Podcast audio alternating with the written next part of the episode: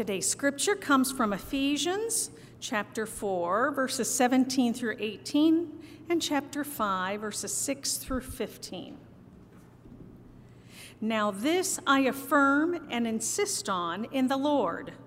You must no longer walk as the Gentiles walk, in the futility of their minds. They are darkened in their understanding, alienated from the life of God because of their ignorance and hardness of heart. Let no one deceive you with empty words, for because of these things the wrath of God comes on those who are disobedient.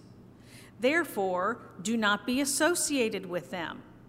For once you were darkness, but now in the Lord you are light. Walk as children of light, for the fruit of the light is found in all that is good and right and true. Try to find out what is pleasing to the Lord. Take no part in the unfruitful works of darkness, rather, expose them. For it is shameful even to mention what such people do secretly. But everything exposed by the light becomes visible, for everything that becomes visible is light. Therefore it says, Sleeper, awake, rise from the dead and Christ will shine on you. Be careful then how you live, not as unwise people, but as wise.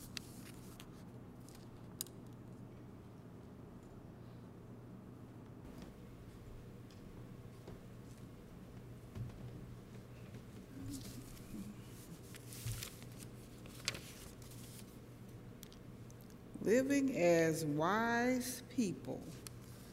Do you recall the day, the very day when you heard the Lord's voice calling you to a confession of faith?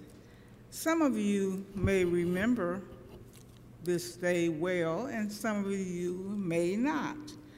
Some of you may have repeated this, these words, and um, that may, uh, words that may sound very similar to this.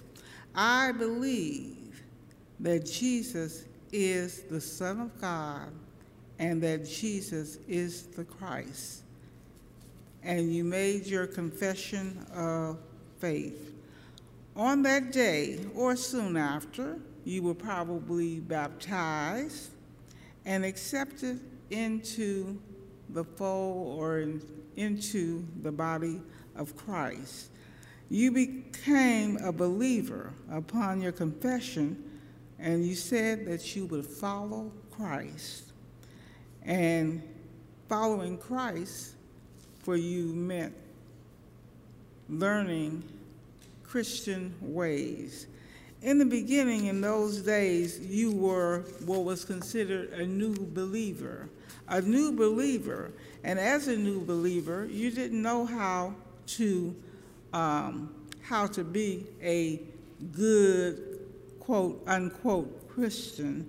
So someone took you under their wings. It may have been a pastor, it may have been a minister, it may have been an elder, it may have been um, just someone in the church who um, just wanted to take care of you and make sure that you walked the right way. Uh, in other words, I'll tell you that um, my mother in law calls this learning how to comport yourself, meaning you learned how to walk right, how to act right, what to say, what to do, and what not to do. You were encouraged on, um, uh, uh, in several ways to uh, turn away from certain behaviors and actions and activities that you may have done when you were considered a sinner or an unbeliever. Um, in, those, in those days, you, uh, you were doing stuff that Christians didn't find to be acceptable behavior. But once you became a believer, you had to learn appropriate behavior. You had to know what to do. You were, at that time, as a new believer, you were scrutinized, you were directed, and you were guided in how you were to act. Sometimes you were guided with a head nod or a head nod this way, meaning you messed up. Sometimes you were guided with a smile. Sometimes you were guided with a frown. And sometimes you were guided with the look. Do you know what I mean when I say the look? When you were in church, people couldn't did try not they tried not to talk at certain times, especially at times like communion or um, at times when baptism was going on or something really important. And if you did something in those times, if you were a kid or a new believer, you just got the look. You women know exactly what I mean when I say the look. Okay, I hear some giggles out there. You know what I mean. Um, and I don't care where what denomination you're in. I don't care what uh, side of town you were on. It doesn't matter what your cultural background is. I think everybody knows exactly what the look is. Now, women do it more than men, but men had a look too. They had a stern look, or they sort of looked, they didn't look necessarily, they looked at you and then they looked away, meaning, you messed up, buddy. You better get your act together, or something is not right and you figured it out. You had to figure it out and figure it out quickly. So you were always encouraged to uh, walk right or do the right thing. Uh, if you didn't pull your act together then, they pulled you aside and gave you a, oh, I should say, an earful you know exactly what I mean, don't you? She's sitting up here smiling at me. Um, yeah, you got an earful. You got pulled aside. If you got pulled aside, that means you screwed up royally. So you better get your act together real quick. You were um, told to study your scriptures, study the Bible. In some cases, you were given, given certain scriptures or passages to read, and the expectation was that as you grew up in the church, you would become wiser and wiser, and your behavior would become better. And God forgive if you backslided being human, though, everyone backslides every now and then, and it is up to you to pull yourself together. God gives you grace, God forgives, but you need to pull your act together. There's no picking and choosing. I'll do this, but I won't do that. I like this, but I don't like that. This is not the grocery store where you can choose what kind of food that you want. If you're going to be a Christian, be all in. Try everything. And you can't just disown what you don't like or what you don't want to do. It doesn't work like that, unfortunately.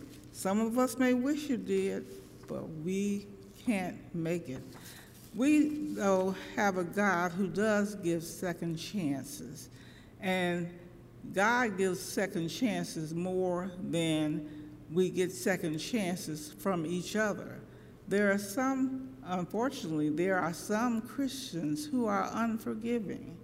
And there are some Christians who are very straight and narrow. And if you walk too far to this side of the line or that side of the line, you are very off. And it's really unfortunate, but you have to, uh, you have to take the good with the bad. There is a certain amount of accountability that you have as a Christian. Just like in the Boy Scouts, all in the Girl Scouts, all those things that we had up there, that uh, the laws and the way the character building, you're building character every day.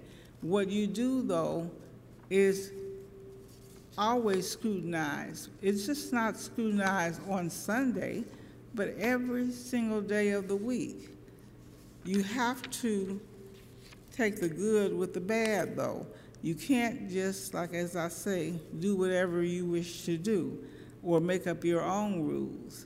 And you, when you live in this world, learning to live in harmony with each other. But don't just let the outside world judge you. You need to judge yourself. Some of us judge ourselves and we say, oh, I need to go on a diet and I need to stop eating this, that, and the other we want that the, uh, the uh, chocolate cake or caramel cake or ice cream or whatever it is that is your guilty pleasure. We want it and we want it now. But unfortunately, a moment on the lips are forever settled on the hips or the belly or the back backside or somewhere where we don't want it, and the guilty pleasure, we wear it all the time. We don't like people to tell us what to do, but we need to not judge other people because other people oh, need to learn how to comport themselves. During Lent, this is the time when we should pause and reflect. Pause and sometimes just look at our behavior, own behavior, and we can learn from each other by watching each other, by looking at our own habits and, and so forth, and learning just what to do that is the correct thing to do. Having a value system is something that is personal. Make it personal because it is personal.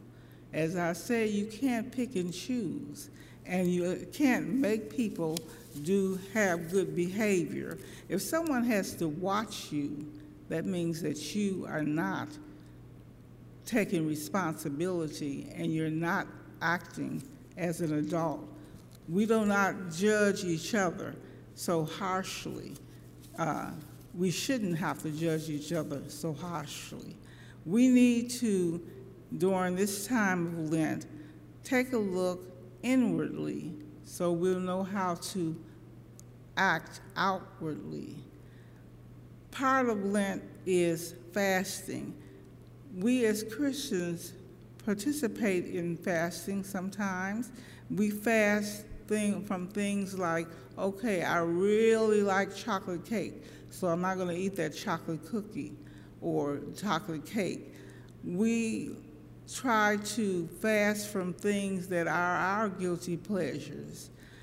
Um, it may even be something that's not food. Some people fast from things that are not food.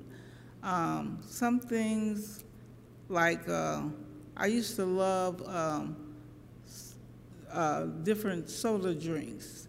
I would drink my 7 Up and Pepsi and orange soda and so on. And one, one, uh, one time for Lent, I decided to give that up.